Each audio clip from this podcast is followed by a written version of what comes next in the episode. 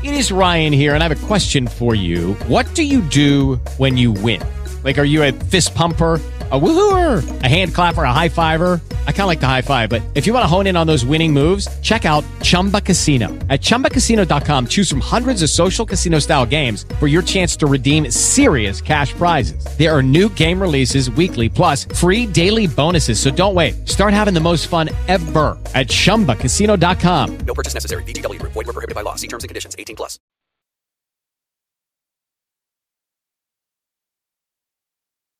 Hello, Hope.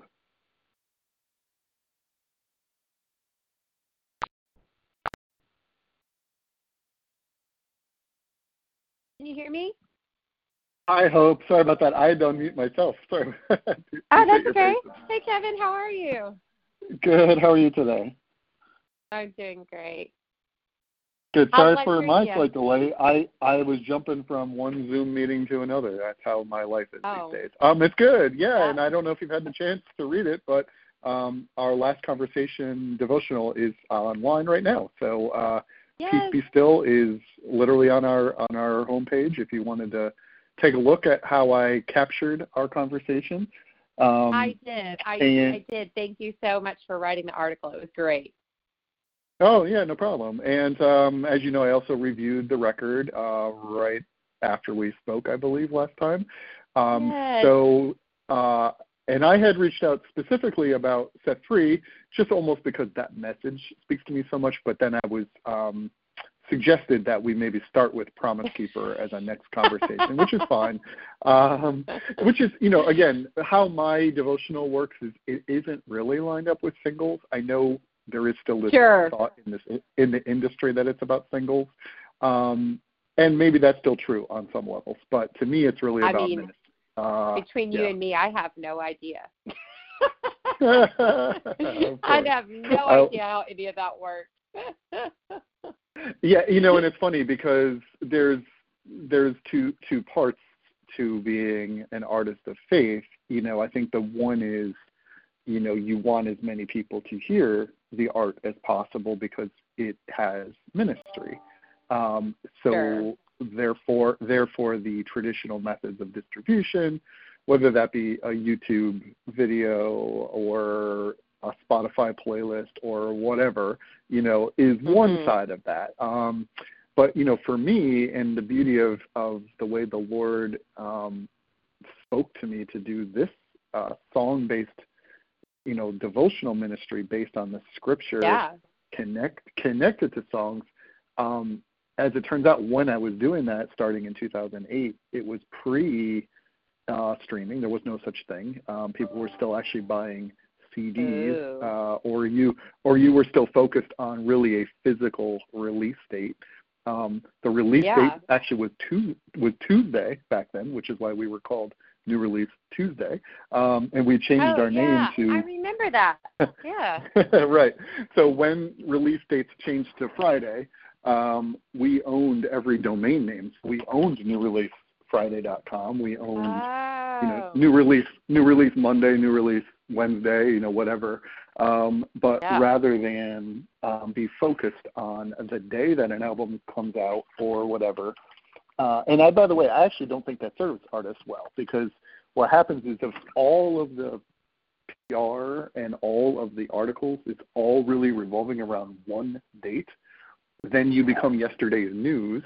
Um, and then Sure. two years later, two years later, when the third single comes out, nobody's talking about it anymore. And um, Right. so, so the so the beauty of what the Lord um, put on my heart was to not have it be based on albums, not have it be based on release dates, not have it be based on a day of the week, but have it just be based on ministry. And um, so Sure. for me, when we changed to, to newreleasetoday.com, it even better fit my methodology. And then what when we kind of feeling, away, yeah. Exactly. And then going away from singles, but instead to just, okay, it is two years since the album came out, but this song is really speaking to me right now. Um, I kind of Mm. have more that freedom to go back and revisit. But here's what's interesting. You'll find this part interesting two years from now. Um, yeah. there's nobody doing no one doing press for you anymore two years from now. Um, they, have already moved yeah, on to true. whatever next pro- whatever next project has come out. So you'll have to figure out a way to get in touch with me um, if you want to keep talking because what I have found what I found is is press only really cares about your release for about a month and then they move on. Um, and and what has started to happen in me doing in me doing this for 13 years is I'm onto my fourth and fifth songs from some albums, um, right. and o- only the first and sometimes maybe a second interview gets set up through publicity. All the remaining interviews get done because the the manager or the label and I stay in touch with each other. Continue um, in. And then, yeah. Exactly. And then we set these up. So so I just kind of giving you context why I don't ever really care what the next single is. Yeah. Um, is sure I mean, there's ministry there, and by the way, there is. Yeah, I don't care either. so yeah, I I knew that I knew that from our prior conversation.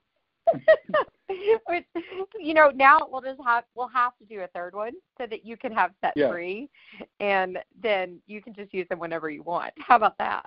uh, yeah. Well, actually, you know what? No, no. To serve to serve you and and the label and and to a lesser extent uh, radio. Um, no, I actually am fine um, with the fact that Promise Keeper itself also has a lot of ministry to it. And by the way, I I actually took an excerpt of the lyrics of Promise Keeper in writing oh. about your record. Um, so I think that's oh, a yes, good stepping off point um, uh-huh. to kind of talk about, in my opinion, kind of, you know, there's a kind of a few different yeah. thesis statements in the record, and this one yeah, has a sure. slightly and this different is definitely thesis one of them. statement. Exactly right, exactly. So the way I phrased it um, was that the, you know, the thesis statement of the album, "You Don't Have to Be Afraid," which I hear in both, of course, uh, Peace Be Still and the closing track, um, uh, is referenced. Uh, and the, the album, as I then went on to say, gives listeners words to sing my way through trials with declarations yeah. like, You are a promise keeper, your word will never fail, my heart can trust you, yeah. Jesus, I won't be o- overwhelmed. You know, and then I revisited yeah. um, some aspect of that in some other part of my review. So I actually specifically did highlight that track, which is kind of my way of in 500 words or less trying to capture what I what what I consider some of the key themes of the record. So yes. yeah, so with that as almost a stepping off point, um, you know, like you did with with Peace Be Still, I don't obviously need your your entire you know journey um, to becoming an artist because I've already kind of shared that. Right. Yeah. So here I'd maybe that. like we to dig. here I'd like to almost dig a little deeper into the song creation of Promise Keeper um, yeah, you I know, and that. and personal application from your standpoint, kind of, you know, where have you seen God be a promise keeper in your life and in your ministry? Yes. And then maybe we can Yeah. dig a little deeper into how that can minister to others, especially in this time, because clearly we're all very much in need of ministry right now. Yeah. No, I love it. I love it. That's great. Yeah. So, what was the songwriting process uh, and story behind the songwriting of Promise Yeah. Keeper? Well, I can't remember if we talked about this before, Kevin, but you know, when we went in to make the record, we had most of the record written because I've been read, writing for such a long time that when we when we went in to make a record, one of the reasons we felt kind of called, or I felt called to embark on this season was because I actually felt like there were songs that suddenly almost like you just kind of felt like I think these are songs that need to go beyond my little work tapes and my you know my voice memos. And so we had so much of the record already written that we knew we were missing just a few key elements to the to the record just to kind of obviously make it feel full. We were missing about three songs and we didn't know what those were going to be. And i was really purposeful to keep the writing team really close, keep it really small with people that I was used to writing with, that I had really great relationship with. It, it wasn't of importance to me to just go pull in, you know, just some huge writer because they're a huge writer. Not because I wouldn't benefit from that, because obviously you always benefit from being in the room with someone who's better at the skill set than you are. But it was more because I just really wanted to protect the spirit of I don't want to have to explain who I am as a worship leader and an artist because that can get tricky and trying to explain that, you know, in a hour long, two hour long writing session. But there was this Yeah. one guy that both Jonathan and I had kept feeling, who was not a part of our my writing community, that we just kept feeling like his name just kept coming up over and over and over in our conversations. And he's a fantastic songwriter and a worship leader. Um, and his name's Ethan Hulse. And we just felt like Mm. Ethan just carried the same spirit that that we carried and wanted in this project. And yet, you know, you still think, well, you can bring someone in and it just doesn't work, right? You don't know that that day it's going to be that that's true with whether you're writing with seasoned songwriting teams or not. Um, but we brought Ethan in that day. We well, I shouldn't say we brought. We asked him if he if he would consider writing with us, and he was very generous and said yes. And so the day that we wrote, it was the first time I'd ever met Ethan. I knew so much about him, felt like I knew him, but I had never worked with him. But Jonathan Smith, my producer, had, and so you know, we actually just allowed Ethan to kind of hear some of the project and talk through my heart behind the project. That you know, it really was. I was interested in making a record that would meet people in the middle of their real lives and be what we were talking about songs that actually would sing them through a season. Songs that they could grab onto and go i'm in the middle of x y and z and this song is breathing the hope that, and the promises that god you know speaks over my situation and i'm going to literally sing this song like a lifeline. That's that's the whole heart behind the record because that's what i've had to do in my own life. So as we started kind of talking about that it opened the door for Ethan and Jonathan and I just talking about all the promises that we've really held on to in different seasons and how you know when you it's amazing when there's faith in a room and you start talking about what God has done and how he's been faithful and how he's shown up and and how he's shown up in ways that you never expected you know something happens and I just think Ethan was the one that at some point just said man God's such a promise keeper you know and it's a simple line. It's not like it's a a new thought or a new lyric but it's just the weight of it i think just hit all three of us in just such a really profound way that day. And ethan just was kind of strumming on his guitar and he's like man it'd be so cool to have a song that just says like our god's a promise keeper and his word never fails. And we just began to kind of hunt around um that thought. And very quickly that that chorus started to take shape of Promise Keeper and and then we began to dig into um the bridge actually. Surprisingly enough, the bridge Mhm. came before the verses. I'm not someone who Cool. always writes in consecutive order.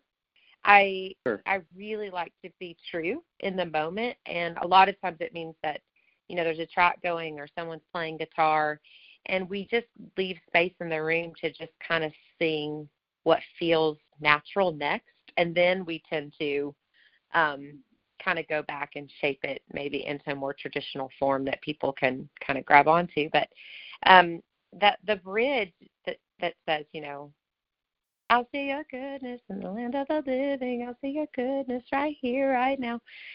I sang that just out, like in the room, like just literally it Mm. just came out of my spirit. It wasn't. We didn't sit down and go, okay, what are the right lyrics, and now let's find a melody, which I have to say is how I write. I, I typically write with, hey, just play something, and I'm actually just going to try to just ask God just just to pour something into my spirit.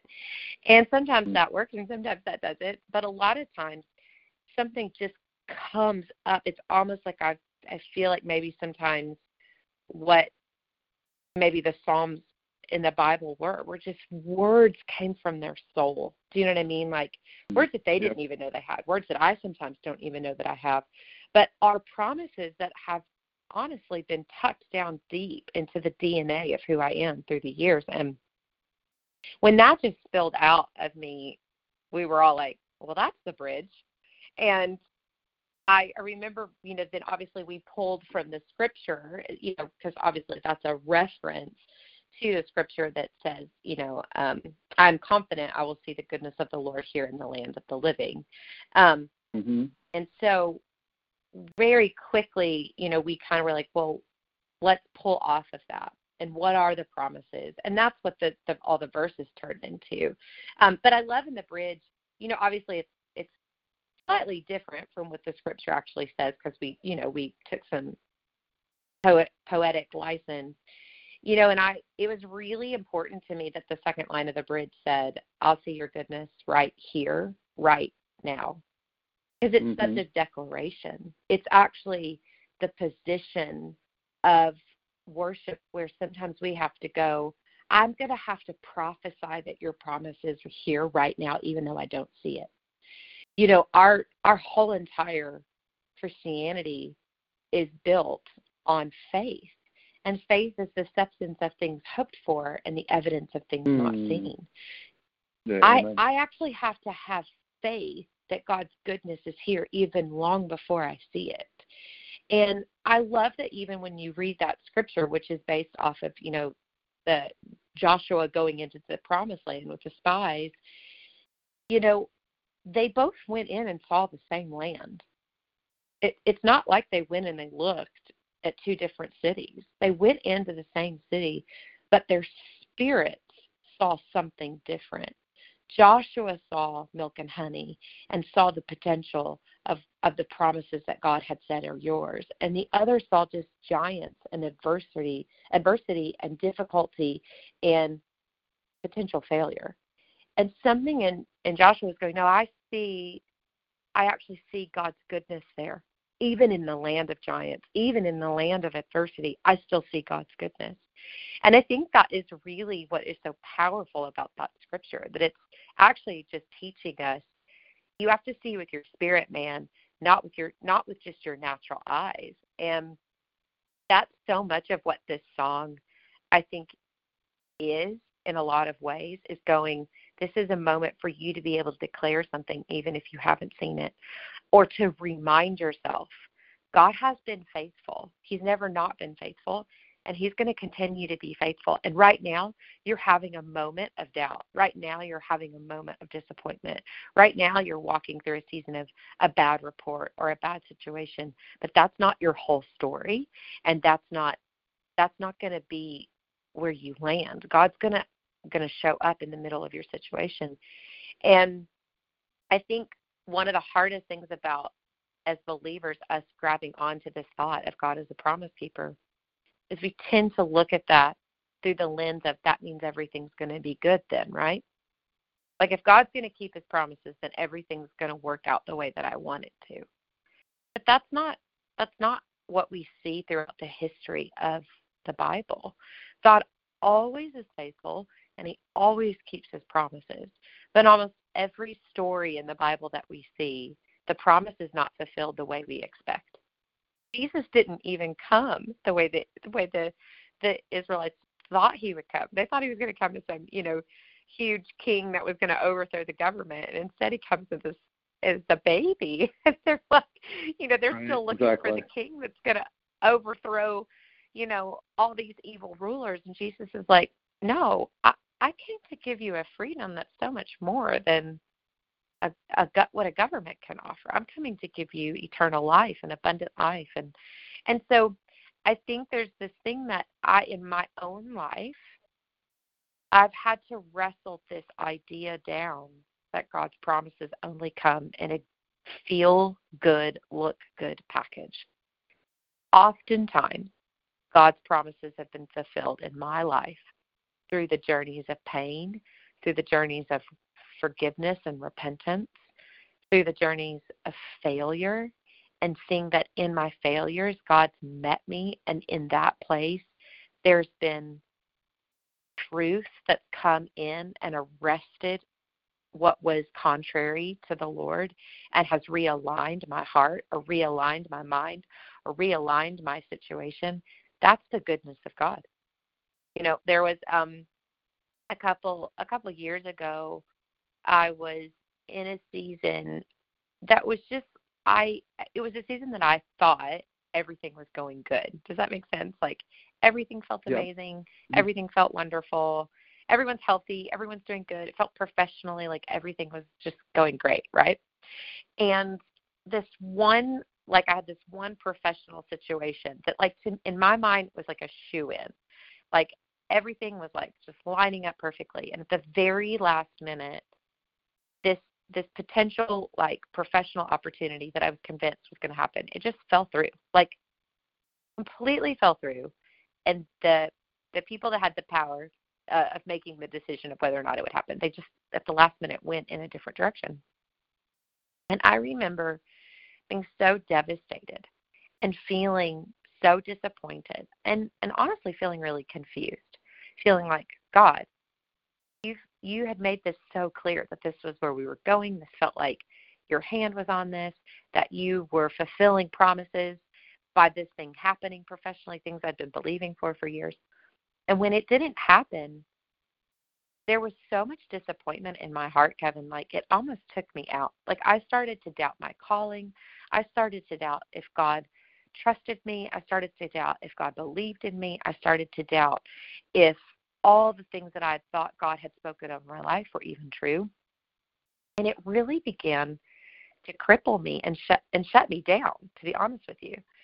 And I remember in that season God began to speak to me and just go, Hope, the level of your disappointment is also revealing the lack of trust that you have in me and the mm. lack of trust that you have in my plan for your life. Because what you're ultimately saying is, God, I'm entitled to this promise being fulfilled this way. And anything other than that is failure on your part, which merits my disappointment and lack of trust in your nature.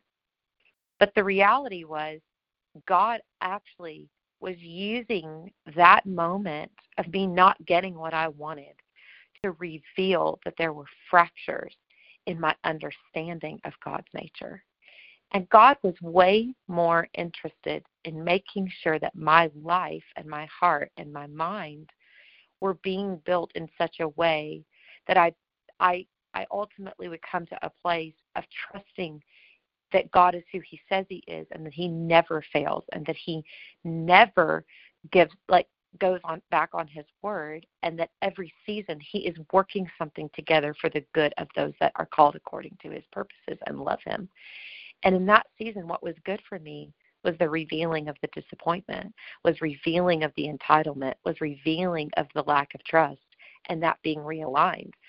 If i had gotten that professional opportunity that's one moment. That's just one tiny little moment of my whole life right. that i would have gotten to do that thing but God was interested in the totality of my life and how I live my life and how I have my being and how I move and think and breathe. Because He knows that has a ripple effect on my parenting, on my marriage, on my songwriting, on my worship leading, on my mentoring, on my friendships. He's going, Can't you see that this is better?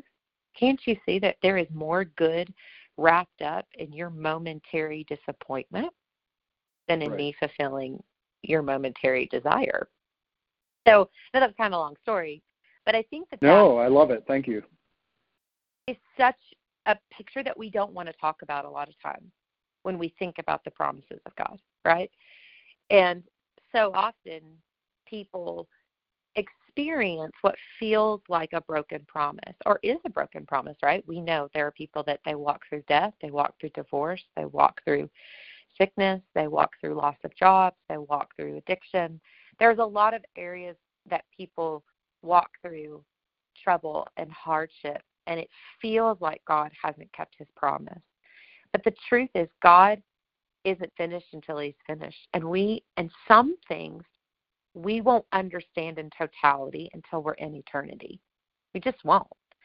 But I know the nature of God, and I know that God, He actually does have good wrapped up into every situation for our lives. It's just whether or not we trust his nature enough to only see the giants and the potential of destruction, or that we can see milk and honey even in the midst of the giants and the potential hardships that are in front of us. And it's why the first verse says, you know, your vow is a covenant unbroken. You've made it known through history. Your love has never been unfaithful. It's never walked out on me like I was really intentional to write the verse that way because I I wanted to speak to those people who have walked through a situation where covenant's been broken in their lives, where there's been betrayal, where there's been someone that's walked out on them, or or or those that have felt abandoned or have felt unseen, I wanted to remind them like that's your human experience, but that's not who our God is. And we are called to tear tear down thought, take captive thought that actually want to rise themselves up against the knowledge of Christ, right? And sometimes those thoughts are even our own feelings and our own emotions and our own experiences, which I think is the hardest to tear down when it's like your real experience and you're in it and you're feeling it. And I think God's kind. Like he's he's such a kind God that he'll come and he'll sit with us in our pain. I don't think he expects us, you know, to just have zero pain and not emotionally walk through those journeys. But at the end of the day, he wants us to know like he is who he says he is. We can trust him. Which which the song Sorry, that was a lot. You um, probably have questions. Yeah. Yeah, no, no, no, no, no. So I this is where it's important that I just say some of the things that I'm reacting to you because then that's what helps me write out the Bible study. Yeah. You know, um, m- mixing Sure. mixing mixing your thoughts and my thoughts together, which Love is it. actually part of um, being children of God. Like when when God says one of His promises is um, being a promise keeper, um, that where two Yeah. or more are gathered in His name, He's there too. And then you know what I, one of the things I've been picking up on in 13 years and 1,000 and 1,040 songs or however many I'm up to at this point um, uh, that I've written about is certain themes, right? So the one is this Hmm. group of believers gathering, in this case, you and Jonathan and Ethan gathering in his name, Mhm. and him being there Mhm. too, and his Mhm. spirit Mhm. inspiring truth because what he was doing was giving you the overflow of your heart from the experience you had been through that you just shared about, right? Like if you hadn't been through that experience, this song probably Right. wouldn't have come out of you. And so Oh, he knew that. He knew he knew the ending before the beginning, as you say in the song. Exactly. And he knew this would be the fruit of that moment versus if you got this thing you thought you wanted, you might not have as much humility or trust or uh, a Oh, uh, sure. knowledge that he works all Yeah. things together for the good of those who love him. So a few other Bible Yeah. verses I wanted to share um, about God's goodness Yeah. because that's really what the song is about. Um, is you already quoted you already quoted the verse, but I love the voice translation of Romans eight twenty eight. It says, "We are Mm. confident that God is able to Yes. orchestrate everything to work toward something good and beautiful Yes. When we love when we love Him and accept His invitation to live according to His plan." And I feel like that's what Which this that's- song is cap- capturing, right? Yeah. hmm But I think you, Because you- that yeah. scripture is it's really important to to not overlook the very end of that scripture because Correct.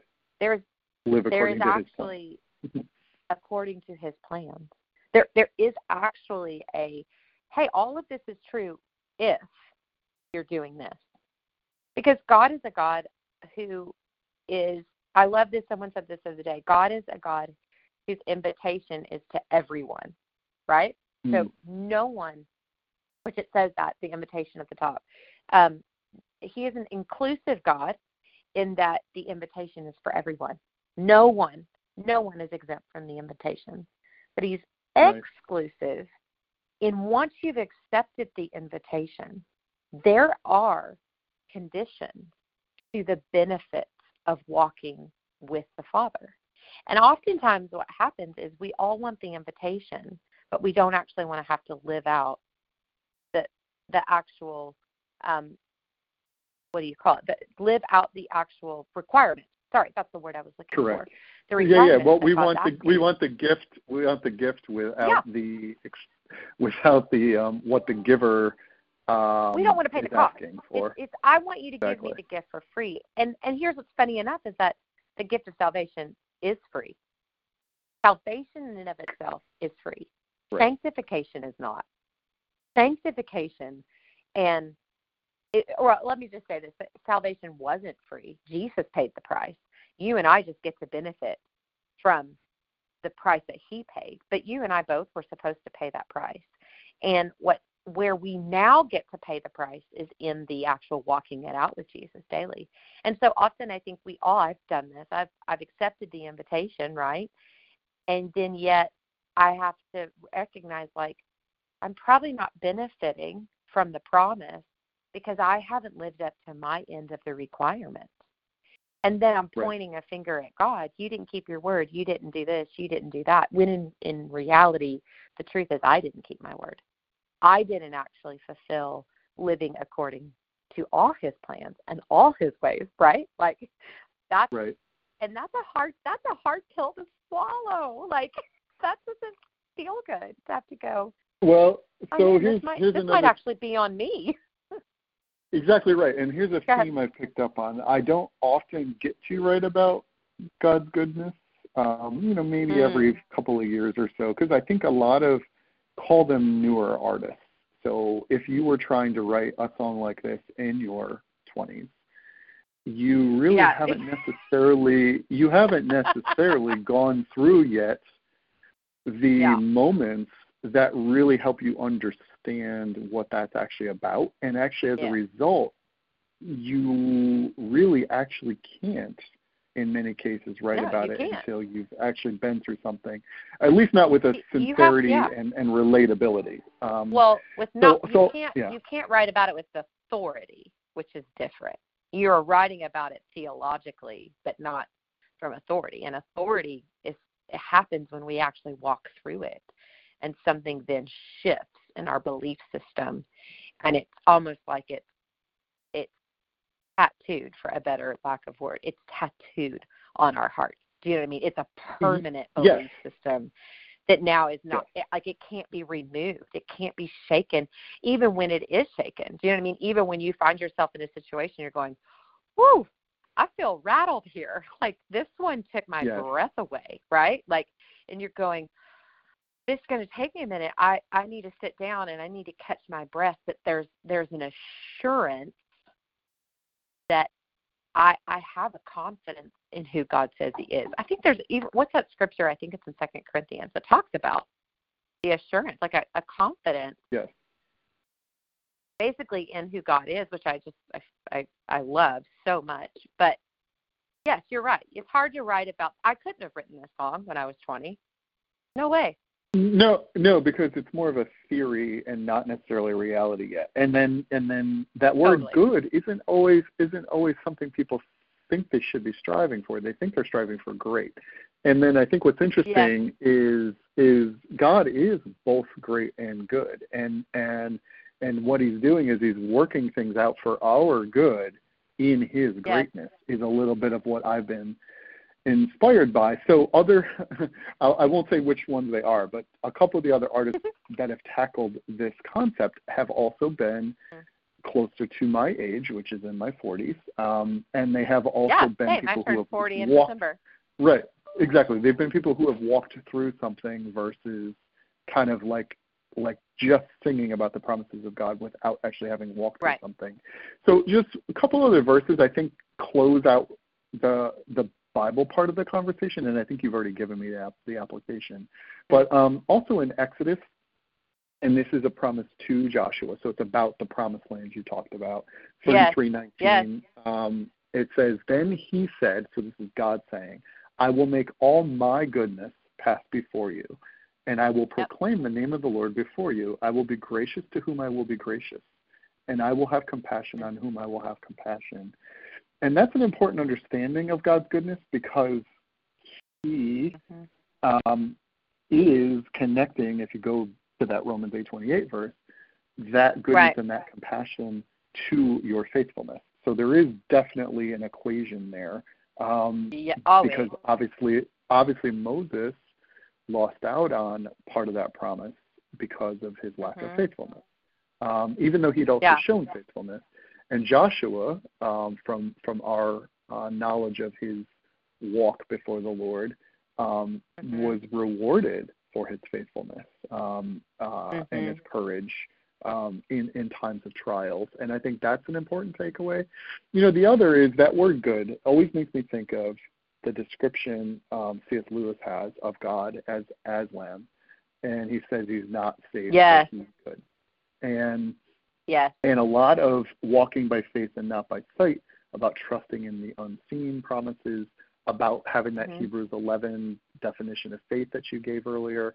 Uh, Yep. And I've seen this personally. I've had a similar journey of what I thought God was directing me to, Mm.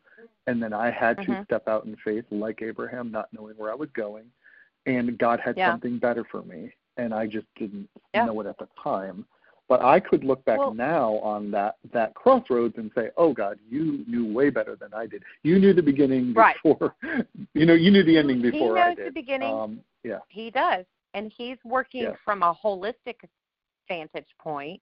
You and I are only looking at it from a partial vantage point.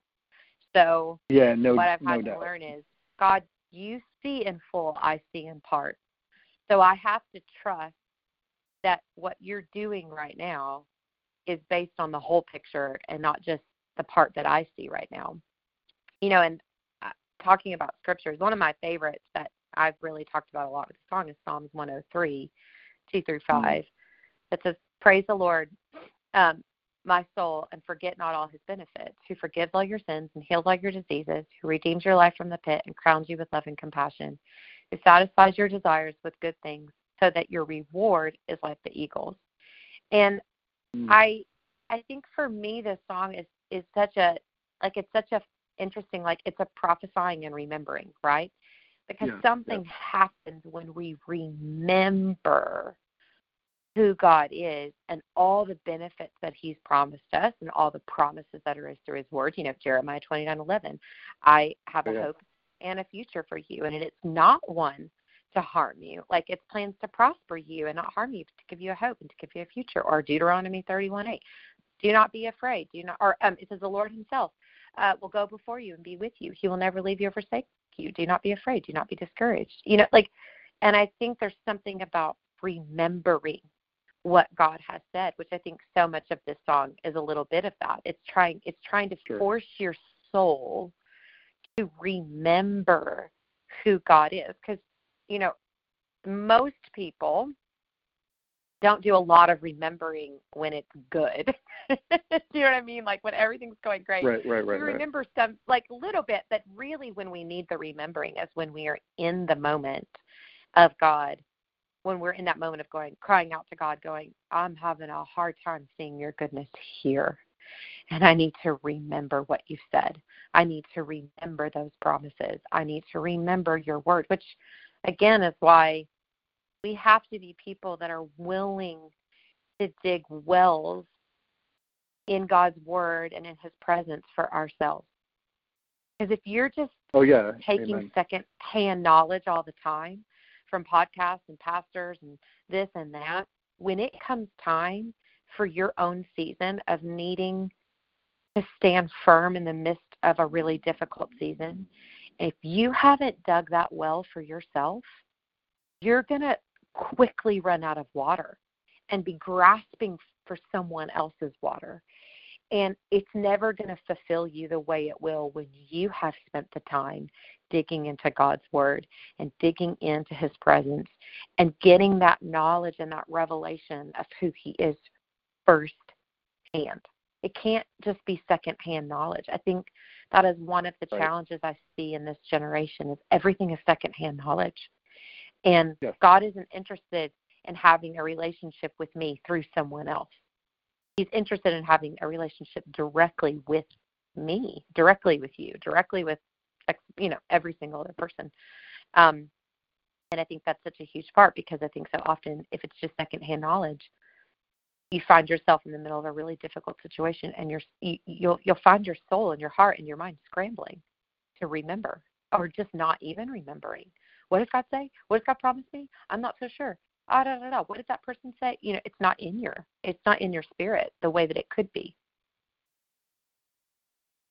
Amen. And and I feel like that's so my favorite. You brought up the Psalms, and thank you for that. Um, Psalm 103, one of my favorites for sure, and two other psalms that say the word good, but they're they're my my favorite. David, my favorite songwriter is David, Mm. and Oh, and yes, what he obviously. what he what he did in Scripture. Uh, I, I affectionately describe him as the first um, emo artist um, because he clearly had he clearly had like this this heart that like would like go through something and then he'd process Oh. what he went through and he would then have and then he would have praises exactly so it was like kind of this mix Yeah.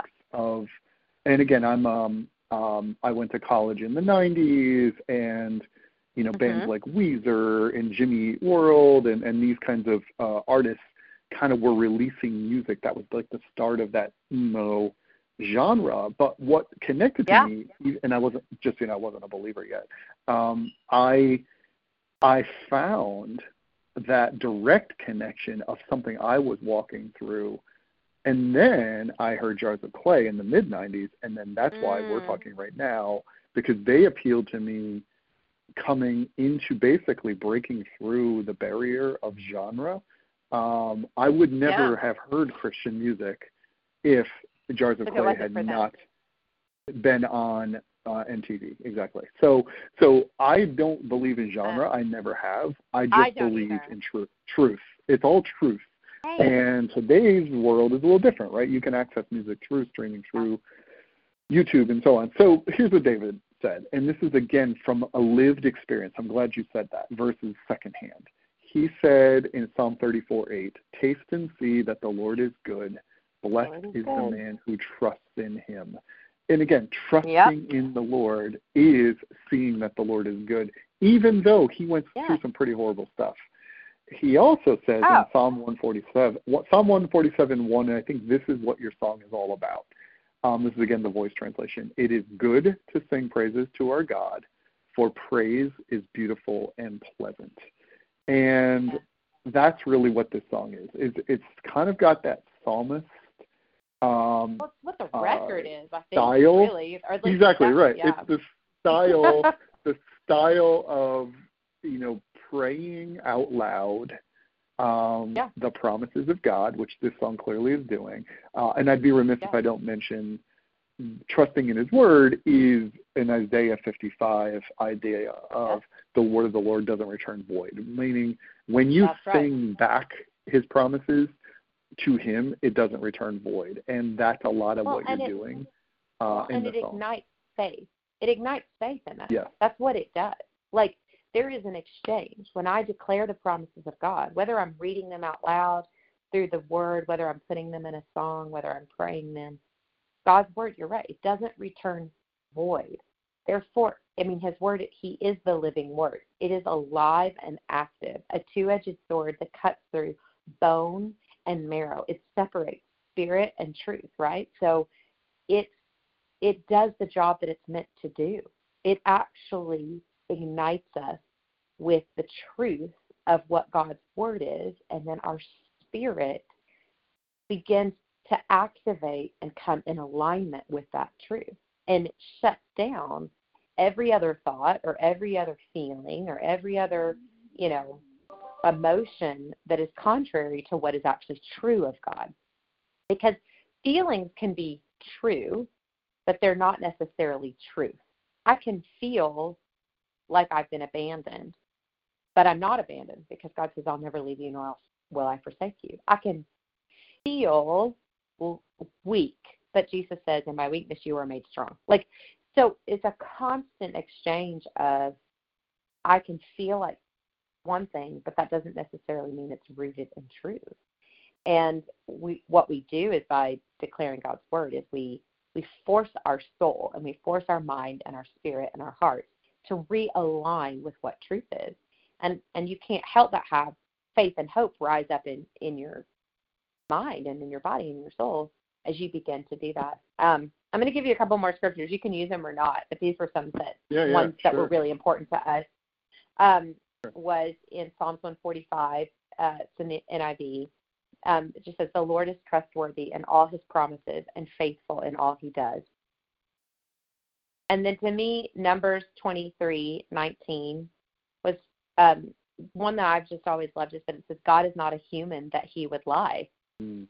I Mm. think that's such a huge scripture that so often believers are not familiar with. Like our God is very clear; He doesn't lie.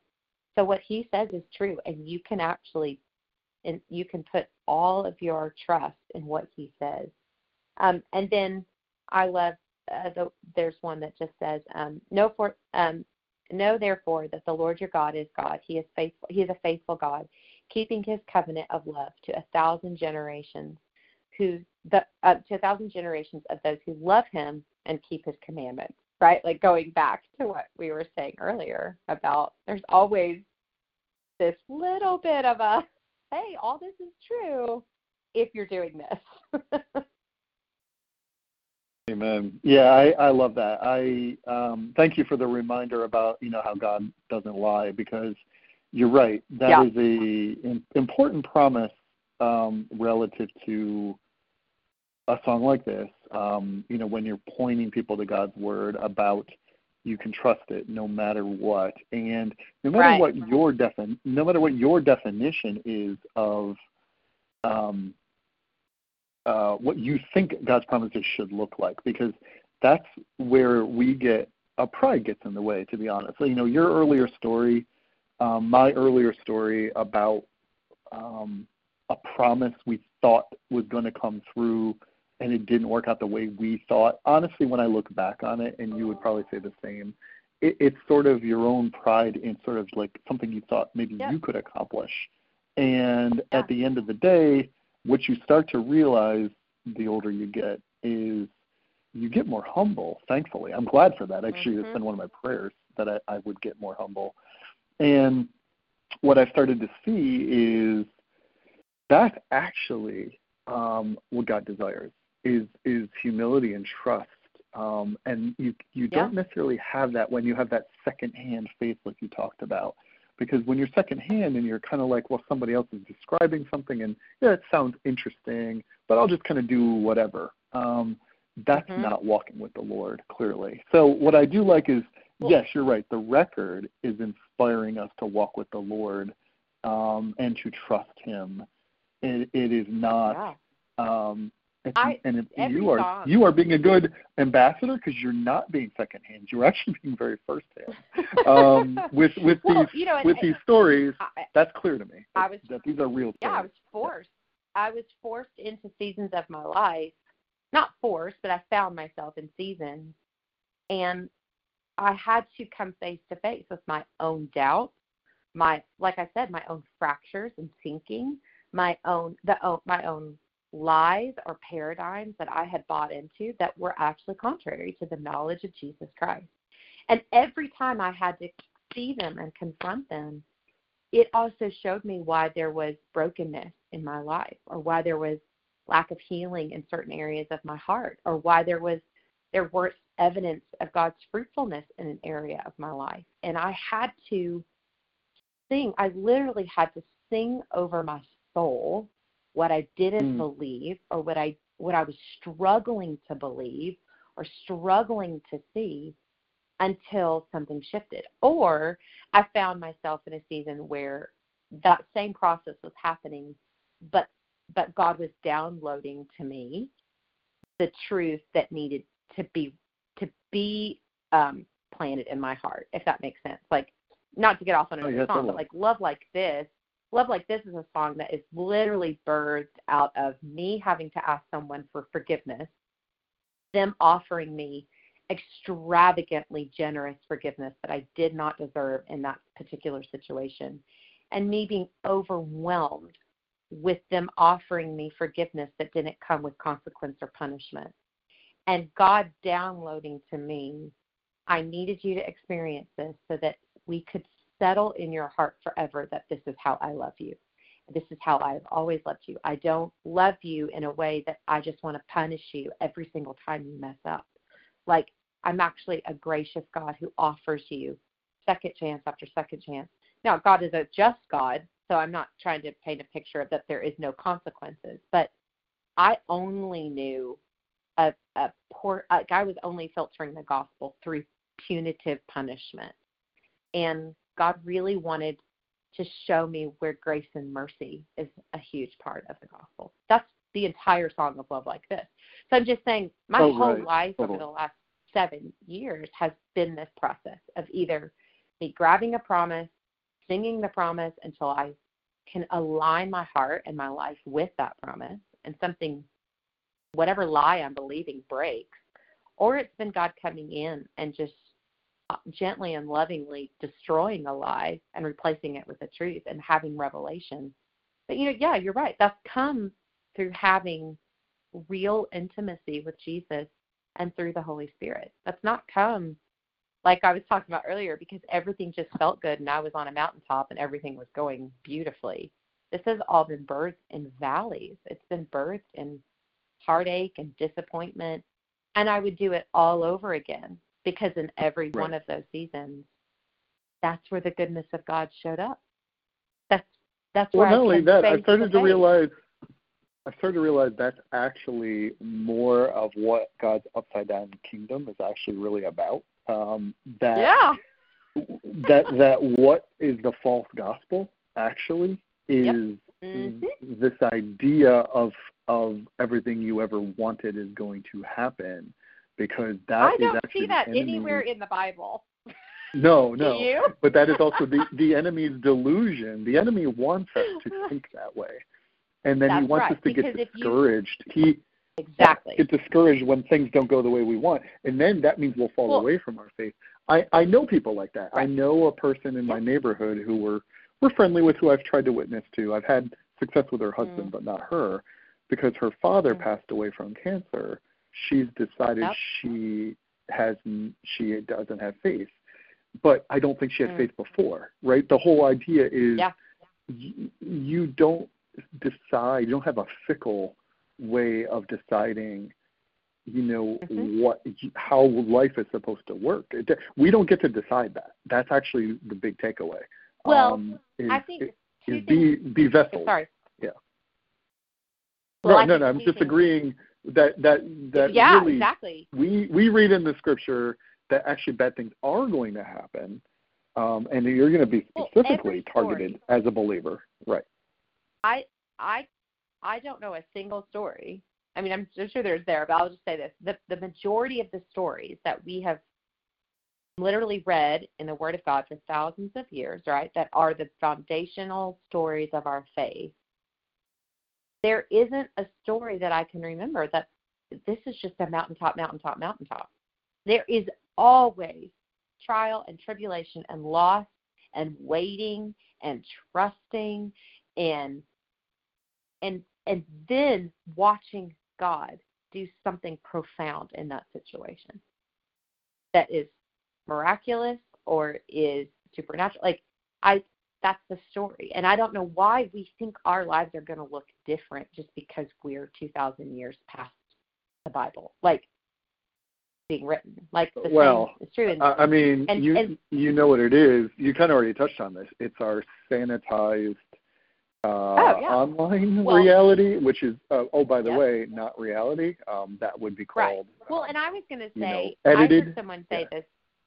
Yes, edit- I heard someone say this yesterday, or I read this. It was a quote for a book that they they just wrote, and they were talking about as believers, I have an obligation to to not build my life searching for my version of the truth mm, but to mm, actually apply the truth to every por- part of my life and my thinking. And what we have done is we have created a, this acceptable perception of it's okay for me to have my own interpretation of the truth.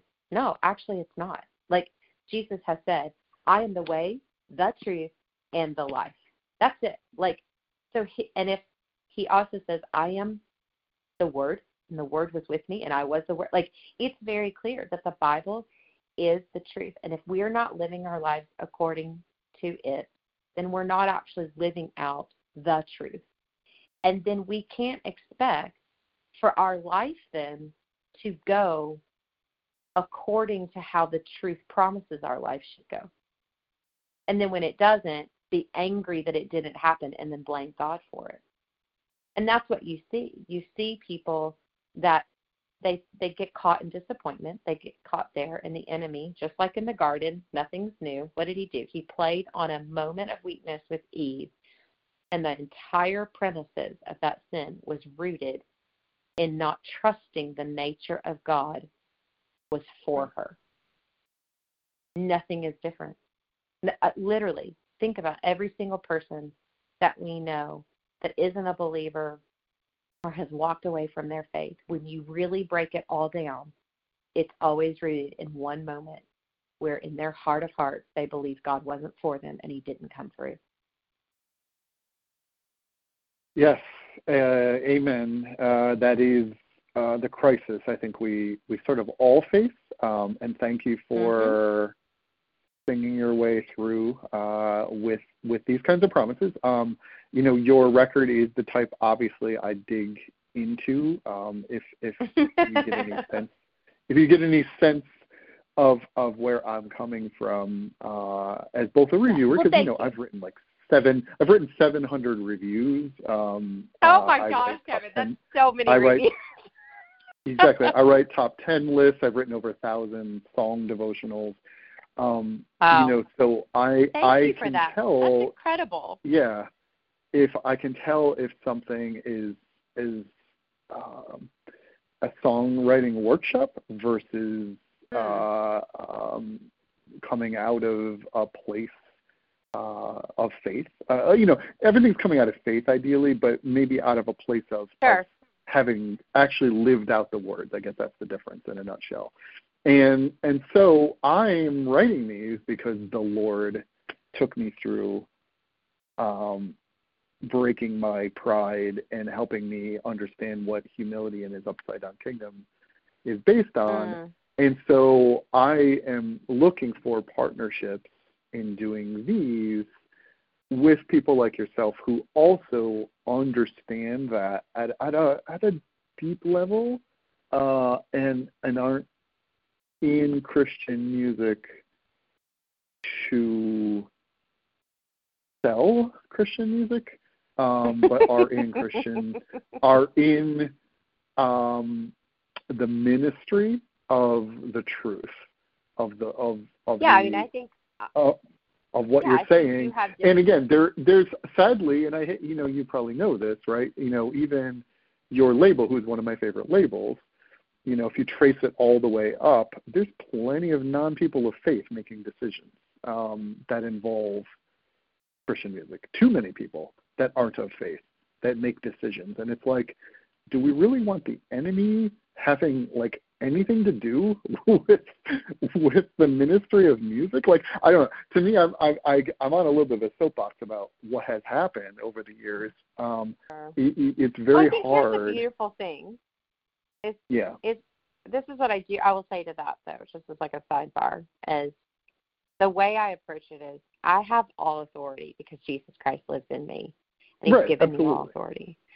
So I can yeah. walk into a situation where someone might not be led by the Spirit in a situation, and I can walk into that room and go, actually, I have authority here. I actually do know how to hear the voice of God. I do have discernment. I actually can lean in. I have a team of people in my life that I'm also going, hey, let's pray into this. Let's not just, and we, because you know, the truth is, we're always going to have to partner with the kings of this world. Oh yeah, will. absolutely. That's part yeah. of it. Yeah. So, but I'm with you in the the spirit of I feel very fortunate that God didn't allow me to be an artist in my 20s, um, and and and grow up that way because I do think it would be very hard to not then approach this from a different perspective, where I God just kept me in a different lane, and so for me, like what has happened is this has become the way I've had to live my life. It just so happened right. that I also was a songwriter and a singer, and God was like, well, now I'm going to allow your life to also spill over into this area versus it being this is my entire life and hopefully it spills a little over into my belief system. you know what I mean? Like and so right, exactly. for me it's just been it's been the other way around because the truth of the matter is even if I didn't have a record deal, I was still I was still writing these songs, right? Like I was writing these songs and I didn't have a record deal. I didn't have a publishing deal. I wasn't trying to be an artist. I was genuinely writing these songs because I had to. Like I just I had to for my own life and my own journey. And I was fortunate enough that I was in a community of people that were also songwriters wanting to go after the same thing and serve our local church and just go. Some of these songs are never going to hear because they're just for me and my private time with Jesus, and then some of them are going to go beyond that space. And so, I'm really grateful, and I'm grateful for you that you're you are actually wanting to dig in because you know what the truth is i'm sure even for some of the people that you talk to that maybe this isn't the way they approach it maybe just even the fact that you're inviting them into the journey hopefully it presses on that place and pushes them to maybe want to go deeper into why they're doing what they're doing and why they're writing the songs that they're writing and knowing that they have an opportunity to partner with the power of God and it be more than just showing up to write a song so that it helps build Uh, yeah, yeah, no, and again, table. there's there's there's a Yeah. place for may, maybe everything, um, but my biggest eye opener to that uh, was I when the Creation Festival because I live in Pennsylvania, so um, I've Oh, gone okay. and been on site for the Creation Festival. I guess like ten out of fifteen years, like, but there was like a period of I think about eight straight years I was there every year and I would camp and I would do about 18 of these devotional interviews in person, you know, with the artist Mm. um, there in an, thankfully an air conditioned um, camper where where you know I I would get to both get to do Bible studies and worship uh, with some really awesome you know live moments with big crowds yeah. but also get these one one on one fellowship opportunities with artists and dig deeper and get to know them and hang out and stuff like that. But then next to me, just just I'm not going to say which which one it was. There was a, a um, Christian radio station, and the uh, the wall was pretty thin, so you could kind of hear the style of the interview. And the artist would go from or or after speaking with me about the scriptures and and their faith and their walks and they would then go and do an interview about who their favorite superhero was, um, you know, what type of food they liked, um, you know, and, and, and other very mundane questions that had Sure. absolutely nothing to do with their ministry. And I thought I felt mostly terrible for these artists that they had to with a Mm. smile kind of play along and do this thing and I'm thinking, but why? Why is this like promotion? How is this how is this promotion? You know, so this is just me Mhm. more off the record saying one of the things totally. I've been frus- frustrated by is this idea because by the way, Christian media, like what's left? Like there is not really anything other than like one company who owns all the radio stations, basically. That's it. Hmm. And then me. And then me. Like what else Oh, is wow. left that's a, that's Christian media? I don't know. I literally don't know anything about it. That's the truth. I'm learning Right. as I'm going because I haven't I haven't been in this space. Exactly. So th- so the do- the bottom line is it can get very discouraging, you know, you know cuz Hmm. because when you do trace back the, the parent companies uh, of even the, the Nashville labels, by and large, they're secular um, parent companies, at least. Um, Oh, oh yeah, I see what when you're you- saying. Yes. yes, and then when you look at like the business of Christian music, it's just Hmm. somewhat surfacey focused on ministry. Um, Mm. uh, but really, it's a lot about superheroes and and and you know like like these these like absolutely silly conversations. Again, I have plenty of silly conversations with people, but not Sure. about their art. Not about their art. Like seriously, if Yeah. I spent this entire interview just asking you a bunch of stupid um, pop culture questions, yeah, I would be. what would that what would that have to do with the Yes. uh, a Bible study based on your on your music? Well, I love. I guess so that's, my pastor. my I'm with you. My pastor did this interview the other day, or she did a podcast, and she was talking about how you know the Great Commission is we are to be witnesses, right? To Judea, Samaria, and to the ends of the earth. That is literally the Great Commission for every single person who professes to be a follower of Christ.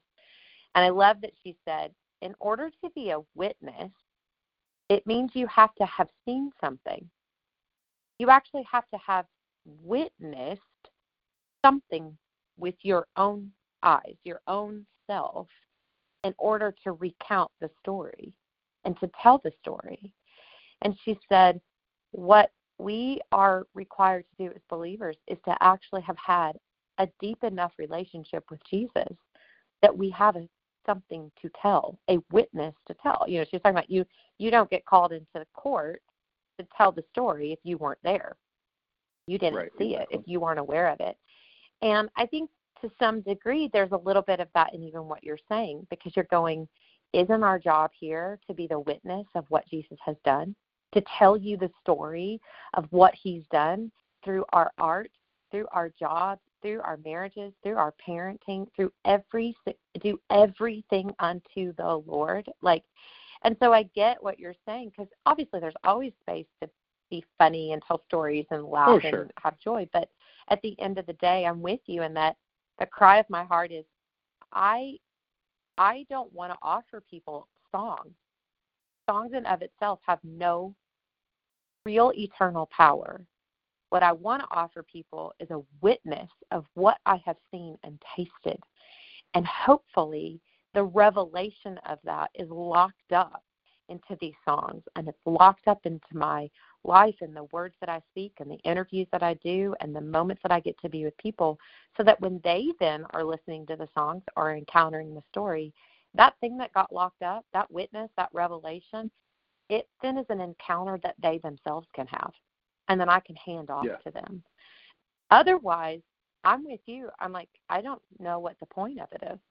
I would I would really Well, struggle. yeah, and obviously, since I've spoken, I now believe to everyone um, in Christian music. So, um, like, there's not really anyone left for me that I've never spoken to. So, to not know. the- right. So the so the good news, the good news, and this is like the good news of Jesus Christ, is if you are a person of faith and you're recording songs that you want to send out to radio or whatever your your your your purpose is in doing it, and we have a discussion about God's word. I have not really had an artist who doesn't want to have that conversation. Um, Hmm. the what I'm finding though is that that there's less and less of people with my mindset left um, in the in the industry. Um, and again, I do think it's a little Oh, bit yeah, to do with a little bit to do with um, just the way media is done now. It's sort of visual, Hmm. or it's it's pithy, um, you know, Mhm. or it's let me just blend in, and maybe they won't realize this is a Christian artist. Um, and I've raised my three daughters, who are you know 20, 17, and 14, to not be that Hmm. way. Um, so it's Hmm. getting harder and harder to point to examples of artists I cover living the same way I've I've raised them to live. Um, so thank you, Hmm. one, that you share my Oh. my desire to live out your faith. You know, two, I imagine just from your talking of your your daughters that you're trying to raise them in that same way. Um, Yeah. And honestly, I actually think the biggest legacy of what you're doing is actually for the generation behind us, just as much as it is I hope so. our own our own I generation do. because yeah because that is actually the biggest trap um you know i'm a regular consumer of all music i actually still Mhm. listen to what's popular on the main page of itunes and it is vile Oh, me it's too. absolutely vile it's absolutely vile and oh, there's awful. almost no, It's- there's almost nothing left i can point to outside of artists of faith I don't. It's as a role, a role model for my children yeah I was going to say, yeah, and even when someone does kind of like pop up and they are, what's so sad to me is typically within a matter of a year's time. Like you see it change. You see a shift in what they compromise on. That's okay, and it just always makes me sad because I'm just like, man, there was a time in music you didn't have to do that. Like you could actually just make amazing music and that was enough. And it's so changed now. Yeah, I'm talking about even within the mainstream. Um, but I do want to say this before we go. I I don't really know much about the industry, to be honest with you. Like I really haven't been in it. While I've been around it, Hmm. God always kept me in in church, local church ministry. That's really where the bulk of my life has been. Even though I've lived in Nashville and I've done, you know, things that were always near the industry, I honestly just feel like the Lord protected me, if, if for lack of a better word, from getting too deeply in it to understand it or know too much about it. So I really do come in very uneducated, maybe is the right word, or un, just not knowing much. And and I'll say what I see that's encouraging to me. I see a generation of of artists, and I can only speak to the artists that I know and I'm in relationship with that maybe even you've known in previous years, but God has done something and shifted something in the last couple of years where I do think that there is going to be a real clear divide in those that are, I am doing this for reasons that are tied to the heart of the kingdom. And I'm I'm not about just giving you good songs. I'm actually about offering you a chance to have an encounter with the living God who actually can come and set you free from every bondage that you find yourself in, from every stronghold, from every lie, from every sickness and disease. And I I think we're going to see a real clear line, if that makes sense, Yes. of who is doing it I, that I, well, and who I, not I think yes, I agree with you. So I'm actually noticing that change in a good way. Um, yes. some of yes. it is a little bit of the, the movement to radio format of, of worship only, basically. Um, so there really is no rock anymore. There really isn't pop anymore. Um, Mm. there, there's no hip hop really, and you know what I mean. All that's really left is worship. So so Mm. that is what it is. Um, and that's good or bad, depending on how you look at it. Like I have a 14 year old girl. I, I actually like a Christian pop album from time to time, so that she isn't looking Yeah. to find it elsewhere. Um, so Right, exactly. so so I'm kind of coming at that from from both angles. And for example, Mhm. um, Leanna Crawford's new EP Yeah. is fantastic, fantastic for my 14 year old girl. So so She's that's an example of somebody who's walking the walk, singing great Yep. messages for my daughter that I've introduced her to. Um, Yeah. but yes, who here's who I compared your record to, and I've interviewed all these people. Um, I compared it to literally Bethel, uh, Amanda Cook, Aw. Christine DeMarco, Kim Kim Walker Smith. So they specifically are who I listed. And the reason I did could was, not was, give me was higher compliments. yeah, so I did that for a couple of reasons because you know there's a little bit of, and again I love Natalie Grant, um, and there's a little bit of her in your in your art I'd say, Yeah, and I've done yeah. 12 of these with her. I've done 12 of these with her. I reviewed her record not long after I re- reviewed yours. Um, oh, fun. but I that's but that's not exactly that's not exactly what your songs are are No, tailored to in there's my definitely opinion. differences. So- yeah. Yes, but uh, um, I've done three of these with Christine, three of these with Amanda, three of these with Kim, and 22 with all the different Bethel artists, just so you know. Wow. And so uh, these devotional. So if I add those together, what is that? So it's 9 and 22, 30, 31 with the, Mm, that group mhm. of four that I listed, right? So I was Yeah. hearing something in the way you were writing these songs and even the way you were singing these songs that were connecting me more to a group of women, primarily, primarily obviously I was comparing you to, uh, who are in fact worship leaders before they are artists. In fact, none of them I think yeah, consider themselves artists for a variety of reasons. yeah. They're actually would- all yeah, on the fringes, myself a worship uh, honestly. Yeah, they're all really kind of on the fringes of this Christian music business. Yeah. Um, they're they're popular, they're known, but they're known Yes. first for their sincerity and their vibrant faith is really what they're known for, not Mm. their their radio hits. The radio hits actually Right. came later, which is which is in my opinion like the ideal way to get there. Right? If you're not trying for the radio, you're just trying to Yeah. express your your feelings of worship, then to me, then ideally people hear it because Yeah, I mean, you have moving. to know, Kevin, we They're did moved, not go yeah. into this record trying to make radio hits. That was never a right. I can tell that exactly. The yeah, only and song and that's that that's we, better. Yeah. Mhm. Yeah, the only song we had any intentionality with was Be Still, only because we knew that that song had never lived in the radio space. And something in our just spirit, honestly, was just like, I just feel like God's saying there's just another platform for that song that it's never reached. But to be honest with you, at the end of the day, for me, I was just like, God, I just want your anointing on the song. I don't really care past that because if your presence is on it and your anointing's on it, it'll end up where it needs to be. And if that's radio, that's great. And if it's not radio, that's great too. That's not the end goal for me. And the same with the rest of the record. We were very clear, Jonathan, Max, and myself, even with the with the label, you know, we said, Hey, we're gonna go in and make a record that we love and that we feel has the presence of God on it. And we're gonna trust that in doing that, God will provide you, the label, with what you need to go do what you need to do. But just they knew from the get go, like I was never going to be this girl that makes records because I'm thinking about radio. And I'm really grateful for that because what what proved to be what I felt in my spirit has been true that that in the process of making the record, um, the label was able to come back and say, "Hey, I actually do, we do think we have a couple songs we can send to radio."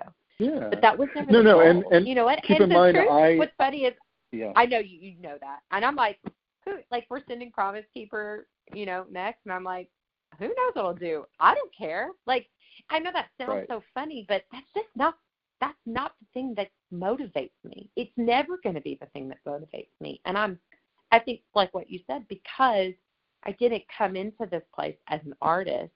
I've come into this after 25 years of being in ministry and leading worship Exactly. and caring about the church and the power of worship and what that can actually do in the presence of God. And so that's what I'm after. If God happens to take some of this into greater territory, then like that, that's great. That's fantastic. But if it doesn't, it's not going to change what I'm doing. I'm still going to get up and do the Yeah. exact same thing that I no, no, no, and that's the best way. well, that's very orga- That's very organic. First off, and back to your your observation. No, you're absolutely right. There has actually been an improvement.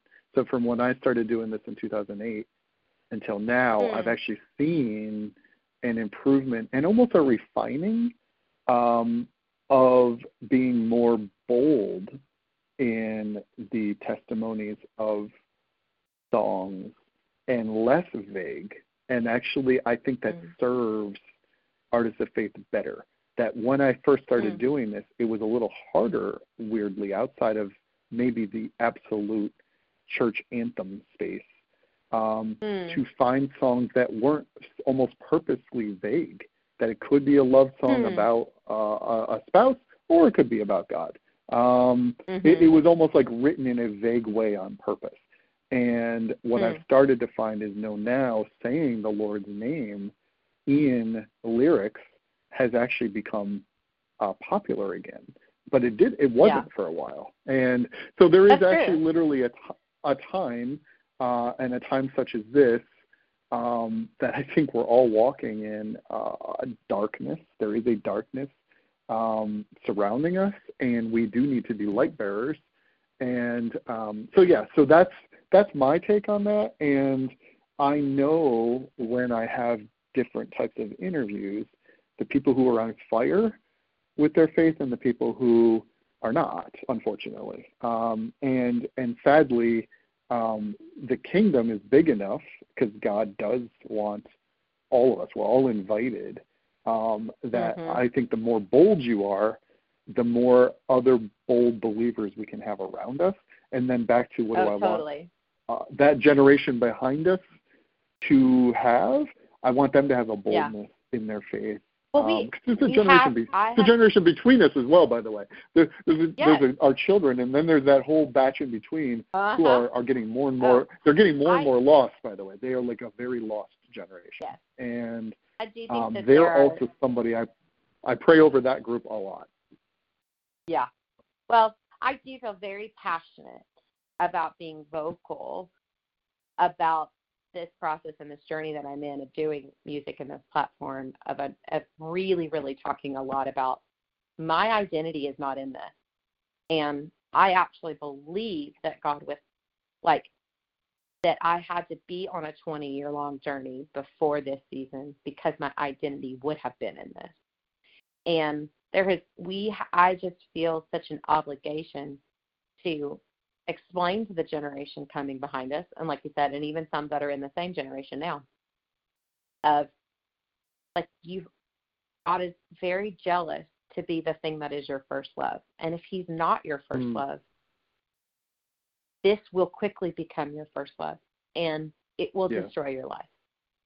And we have done a terrible job of, of giving you a model for many years that that this was what you should be the most passionate about, making your gifts known to the world. That is not what we are called to do. We are called to make Jesus known, make Jesus Amen. seen, and to be really comfortable with not getting the glory. Be really comfortable with not having to be known and seen in order to have value and identity. So that if God ever does highlight um, your life or gives you a platform that is more seen, you can walk in it with fear and trembling and humility and a sense of knowing like this is about Jesus and making his glory known, not about me getting the glory. And we've that's really been upside down for a really long time, especially in the church. And it's it's okay that that's upside down in the world. They don't know better. They that that's okay right. for a non-believer. It's not okay for a believer. And we have to see this thing flip itself upside down in order, like you said, for us to become light in the middle of a culture that's just getting darker and darker. Because how cool is it, like for someone like me, to be able to say, like, I don't make any sense in the natural on the path of what people would say will lead you to a successful career. I did everything opposite of what would right. be the tra- traditional trajectory. And yet, God orchestrated has orchestrated my steps and he's getting all the glory. I'm not getting like yeah. I can't even try to take glory. There's no way I could try none of my story makes any sense. The the order of it, the timing of it, none of it. And that's what makes it the most beautiful. Is because I you can look at it and go like actually like this has really been a God thing and it's my job to steward that well. And while the way I'll steward it well is by making him known not worrying about making myself known. Um, and I think yeah, we just have to, amen. you know. So. Yeah, I agree. Well, so, no, thank you. It's always, always such a pleasure. yeah. yeah. Well, no, I mean, I'm glad. Well, one, I'm really grateful um, to hear your heart um, because obviously one of the things I try to capture um, as best I can is the heart of the artist in both my reviews and my devotionals. Um, so the more I get to know that, the better I, I can also be a steward uh, of that, um, and that's obviously a responsibility that I don't take lightly. And then, you know, the other thing is I'm being a steward of God's word, right? So that is like right. the absolute um, biggest aspect uh, of of what I'm doing, which is, um, you know, I'm a deacon at my church, and my pastor uh, preached recently um, in in James. He's he's doing the Book of James right now, and there's you know this idea of we're we're called to a higher calling when we are preaching mm. the word of God, and and we have a seriousness to that. that, and there is and there is a, a real um, um, responsibility we have connected to that that we cannot um, you know take lightly. We we really do need to um, you know make make it clear uh, that that we're just being messengers. You know, like he must he must increase, I must decrease. So John three thirty is actually my uh, life verse for these devotionals. Mm. Um, because what I re- what I realized in doing this is if I get completely out of the way, and you'll notice when I write this up, there's almost nothing of me in that whole devotional. It, it, mm. Like we had a lot of conversation. I said a lot of stuff to you, but as far as readers know, I said almost nothing. It's like I asked you three generic questions, but you know that's actually not what I did at all. and right. that's that's me literally removing myself to put the spotlight on God's word, um, because that at the end of the day is my ministry. It's not for me to become famous. Um, I don't I don't care if anybody knows who I am at all. In fact, nobody really does know who yeah. I am. Um, so yeah. so that's the that's the best part, right? Like I'm just uh, getting yeah. to be a steward um, of God's word and sharing God's word in connection to the truth of of songs and Christian music. And all you know is the name of the series is behind the song with and it has my name in it. And that's it. That's all you know. Yeah. Um, but but apparently that um, faithfulness, which is what I continue to pray over doing this, has me cited like 1,400 times in Wikipedia. Um, wow, that's and, cool. And, and and the Lord has blessed me to do over a thousand of these, and wow. pretty much anyone I want to talk to, I can talk to, um, because I've been faithful. That's all. It, it's nothing about me. It's literally because yeah. it's not about me. That's actually that's right. actually the answer. So my encouragement to you is that if you keep that kind of humility, um, what I've seen is that the Lord will uh, do exceedingly abundantly above all you can think or imagine, and yeah. that is His promise in Ephesians that I also cling to. That wow, when I get out of the way and I let the Lord take over, wow, does He have so much, so much greater better. for us than than it's anything so we could better. come up with. exactly. So exactly. so that's my encouragement to you as a new artist, as Thank you have you. a second song, as a second song going out, and as yeah. maybe eventually things move towards more of a traditional Christian artist uh, life. Maybe it's actually a blessing to you. It's in a pandemic because it's not traditional. Yeah, I imagine. Um, it's you know what's so uh, funny? I mean, we've it's not it's not traditional, and I, this is going to sound weird, but like when we started out on this journey, like I was I was really I expressed great concern to my label.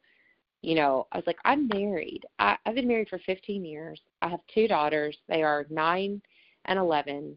I come both sides of my family. There's only divorce, so I don't have like this lineage of really healthy, strong marriages. And I said to my label, I said, I have, I've committed in my life that having a healthy marriage and having a healthy family outside of loving Jesus and, and honestly making him known, this is this is it. This is the highest goal for me. Music is secondary. It's it's it's and it's not a it's not a price I'm willing to pay if it's at the cost of my family. And I said, and and one of those things that can get tricky is the traveling and the just being gone all the Yeah. time. I was like, I don't think it's healthy. I do not think it's healthy. I will be the first to say that. I think when people are traveling nonstop and they are away from their families, they're away from their community, they're away from serving in their local churches, it is a recipe for disaster when that is what Yeah. is taking up the bulk of your life.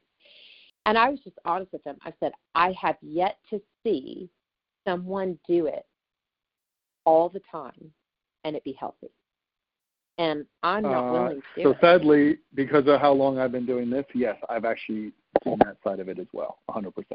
Right. Um, and and so that was my greatest concern coming into this. And I just remember like my husband and I, my manager, us just really praying because my manager's been in this for a long time, long before I was, and he has seen the same thing. And he both him and I were going, How do we say yes to what God's asking us to do, but not at the cost of our families? How do we do this different? Like legitimately, how are we going to do this different but still have to be good stewards of the business of it? And I will tell you, and we don't have coronavirus. yet. There you go. We don't have the answer yet, but I'm telling you, the craziestness of, of the coronavirus happening. Right. I did not have to do a radio tour. I did not have Right, to tour. exactly. I didn't have to travel. And I know that there is a side effect that that has been devastating for people financially. So I don't want to Sure. paint no, this no, no. like, but I will just say, for me and the journey that I'm on, it's been a gift. It's been like a really personal gift from the Lord where I felt like God was like, not that He's planned a pandemic or by any means, I'm not saying that, but that the Lord was like, hey, I know your heart and I'm going to carve out a way for you to do this that isn't traditional, but you're going to have to be willing to stay tethered to me and be really sensitive to what I'm saying and what I'm doing because the truth is like I could I could get caught up in all of the well we've got to do this, we've got to do that, da da da. You know what I mean? Versus I looked at it and I went, this is a gift. This is a gift that I don't have to travel. This is playing into the thing that we actually have longed for and desired. So again, another one of Yeah. those God things. Like who doesn't who's a first Right. time artist with a first time song who doesn't go on a radio tour and everybody gets behind the song? That's that's contrary, right? To what we're Yeah, totally. That's that's. God confounding the wise. Yes, for sure. Exactly. Um, and actually, And so, know, to know- be fair, you we, I am a Play MPE, um, you know, media person, so I did get sent your music uh, and the three songs that they were promoting, and Promise Keeper was one of the three. You know, in advance of the record, and and it did actually Right. help me know who you you you were, and me hear some something enough in advance to incorporate you into my schedule because I only have Mm, so much capacity as well. So that's also God working sure. outside of the, the norm of the normal Totally. promotional way, which is, you know, your Yeah. label purchasing a big package with us, uh, which I think you do actually, just so you know. Um, I think there is a splash, uh, a widget, as they say, uh, of your record Sure. uh, uh, on our side panel right now. So there you go. That's good. Um, That's cool. Which you know, but there's there's you know, that, there is a but in the it. in, right, exactly. So that's one side of things, but the other side of it, honestly, is really just getting your story out there, and then that's what I've been called to do. So no, I I Well, really appreciate it. I'm really actually glad to hear you consider that a blessing because I've actually been looking for the things that God's trying to teach us in the, these moments, and I think that is Yeah. one of them actually. Um, yeah. and and make us I- be more appreciative of our families, of our family time. Um, make the most of that Yeah. time because you know the, one of the saddest things I read in secular periodicals is the rise in divorce in the pandemic um, because Oh, less it's, it's unreal. families are seeing they really had nothing in common that they were just more going off doing their own thing and now being together is actually making it worse um and it's like wow like that's clearly not a biblical marriage you know like so it's like It's really sad, sad. when you you see stories like that but but there is that side of it i'm i'm aware of that and yes i'm well aware again as i mentioned sitting at a christian music festival for four days um and and seeing things like that and i go to winter jam every year just you know um, you know, there's all of these types of things that do remove people from their families for extended amounts of time, and and these are not healthy things. Um, Yeah. And I and I would say uh, I don't at all. it's not just our genre. Any any profession that I think Yeah, you correct. know keeps you away from your family for years. You know, even the military, they have the highest divorce rate that there is. Yeah. Like, and Right. it's this tricky thing because right, obviously they are laying down their lives and they're serving their country, which, uh, like, obviously that's a biblical principle to lay your life down for someone else. Yes. But it does ha- it comes at a really high cost, like a really high cost, and you know we obviously don't ever want to elevate you know that family is the only thing because obviously jesus is always the thing. Um but family should be next. It really it, it should be. I mean he's very clear about in those words that leaders should have a healthy family. Um and i think yeah it, one of my hopes and my desires is that across the board every genre but hopefully especially the genre that i'm in um, of music that maybe people will rethink how we've the expectations that we've put on artists and maybe look at them differently and go, is there a better way? Is there a different way? Is there a, a way that people can still do what they feel called to do, but maybe not at, at the cost of their families to the degree that it has been for so many years? I think that would be a really Uh, positive thing that comes out of all of this. So one of your label mates um, has that philosophy. Uh, one of my one of who's become one of my best friends in in Christian music uh, as an artist uh, is Josh Havens from the Afters, and Oh, he has he has told me um, they only will do like two day uh, concert um, mhm. Friday Saturday I get it. and be home for church every Sunday and they will only do Yeah. like 20 of those a year. So they'll basically do like 10 Friday Saturdays. They always just travel as as uh, married guys together Yeah. um, Yeah. and and always make it back to be home for Sunday worship uh, I- at their home church. I get it. And and I have been so um, supportive of that, and and I was fortunate Yeah. to just get to hang with those guys. Last August, they came to my um, community, and we got to spend the day together. You know, I got to do a, one of these devotional interviews in person, and then got to take my daughters with me and worship with them and like I just thought, wow, that's exactly that right blend, right? Like they've had quite a few radio hits. You know, they've Yeah, obviously They they put on a they put on a great live show, but they're not forsaking what's most important to try to be the biggest Christian band in the world. They're perfectly Mm-hmm. fine with what God's uh, um, providing with those limitations.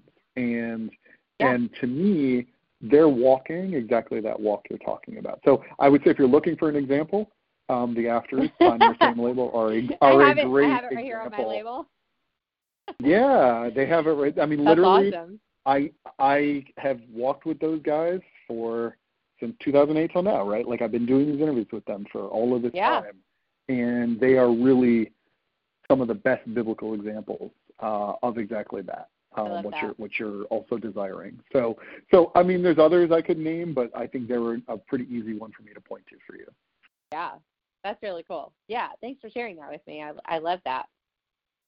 Yeah, exactly, because they, they're not doing festivals. They're not traveling and being away Right. from their families and their kids for weeks at a time or months at a time. They're just being very like Mhm. targeted, right? And so it makes me want to like bring them to my church, you know, and we'll pay them what we need to to bring them because I know it would be an amazing night of ministry and get them back to their home church in time to be with their family. Yeah. So so That's keep really keep cool. that in mind too. If you when you do Yeah, I travel, that. um I I go to um a Calvary Chapel in uh northern suburb Oh, yeah. of Philadelphia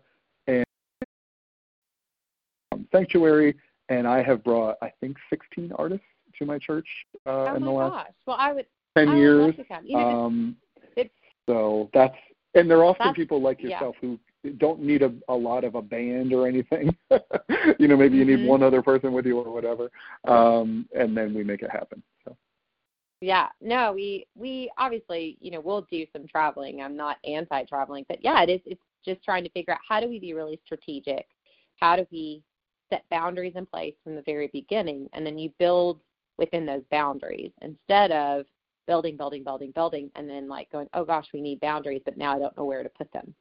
Um, you know, and that's kind of what we're doing. And I, I'm grateful because we've had so much more time than you know you typically would have for us because of the pandemic to kind of just really slowly go, okay, what what could this look like? What should this look like? What do we want to do? What do we not want to do? And yeah, so it'll be a journey. And you know, we're trying to figure out when I do travel. You know, my desire would be to bring my kids as much as I can without disrupting their lives too much as well. So yeah, it'll be it'll be a journey to navigate for sure. But well, so Uh, so well- here's an example. One of my other best friends in the industry is um, Sara Groves and her husband Troy. So another label mate of yours. How about that? oh yeah, Um, I and so- and-. So when I've brought Sara Groves into my church, she comes in a in a bus with her husband and her kids. Yeah. um, That's like my dream. and exactly, and we put them up at a hotel. You know, we feed them and we hang out, and then we have a night of ministry. But it is literally a family affair. Um, and I love that. and I and I booked it through Troy. Like I I didn't have to go through like some third party and then some Oh, fourth yeah. party and then everybody getting their cut um of it all. It was it was like it was like me just going right to her and her husband and going, We wanna bless Hey, do you your come?" family and bring you to our our church. Um so I'm doing that same thing directly with Jason, Jason Gray um in uh, November. Um that'll be Oh, actually the cool. third time I've had I've had him at our church. And uh, yeah, so that's kind of more how Oh, you can always I go about it. me. Yeah, yeah, and again, same on my end. If you are traveling through that um, northeastern area, Philadelphia area, and you're like looking like Yeah. some some artists just reach out to me and go, where should I get a cheesesteak? That type of thing. So, um, so yeah, so my my my email is very easy to remember. It's Kevin Davis at newreleasetoday.com. So that's probably Yes. the easiest thing. That's probably easy to to remember. So, so I yeah, so um, thank you. It was always a pleasure to, Thank uh, you. to know you better.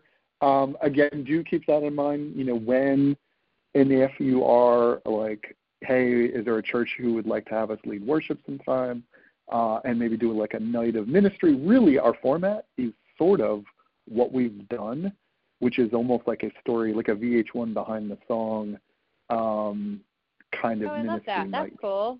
Uh, in fact, I, my favorite ever of one of those. Um, I, obviously, Christian artists don't aren't on that, but um, John Mellencamp did a a VH1 behind Oh. the song that I still have on DVD, and it was like one Oh, of my remember that favorites. series. Yeah, it was so awesome. It was Um, amazing. because because you know like for example all of his songs have a richness to like where he was coming from in writing them. And Mhm. so he just you know like sat on a stool and told you the story and then invited you the audience to join in with him. And then it was this really cool moment. I've always wanted to live this i did get to live this moment for my my 40th birthday actually. Um he invited a fan to come up with him and sing pink houses. And and i remember like how awesome that was. So um they're one of your former label mates um there's a band called vota um they're from uh, Lincoln, Nebraska. They were called Casting Pearls. They had to change their name to Vota because of Casting Crowns. And they were on um, Wow. Fair Trade. Uh, they were on Fair Trade. Bryan, the lead singer, also was in the Newsboys for two records. Um, so he Oh, actually helped wow.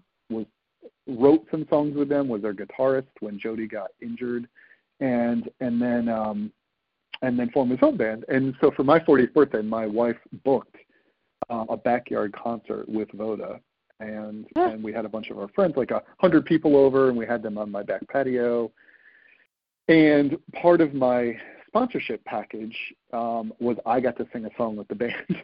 so I actually got to sort of do that that VH1 uh, behind the music moment. So they have a love song called "Be Mine," and I got to go up on stage with them and sing "Be Mine" to my wife. So that was pretty cool. Mm, Um, that is so cool. And uh, so, so yes, I have gotten to a little bit live out that dream. wasn't quite the same as singing, you know, Pink Houses with John Mellencamp, which I would have absolutely loved. But, uh, close second. uh, uh, yeah, but this was a close second, and it was in my backyard, so that's pretty awesome. So, so Oh, yeah, so really um, cool, and that's as an aside, I mentioned I've had 16 artists to my church. I actually have had six artists in either my backyard or my basement.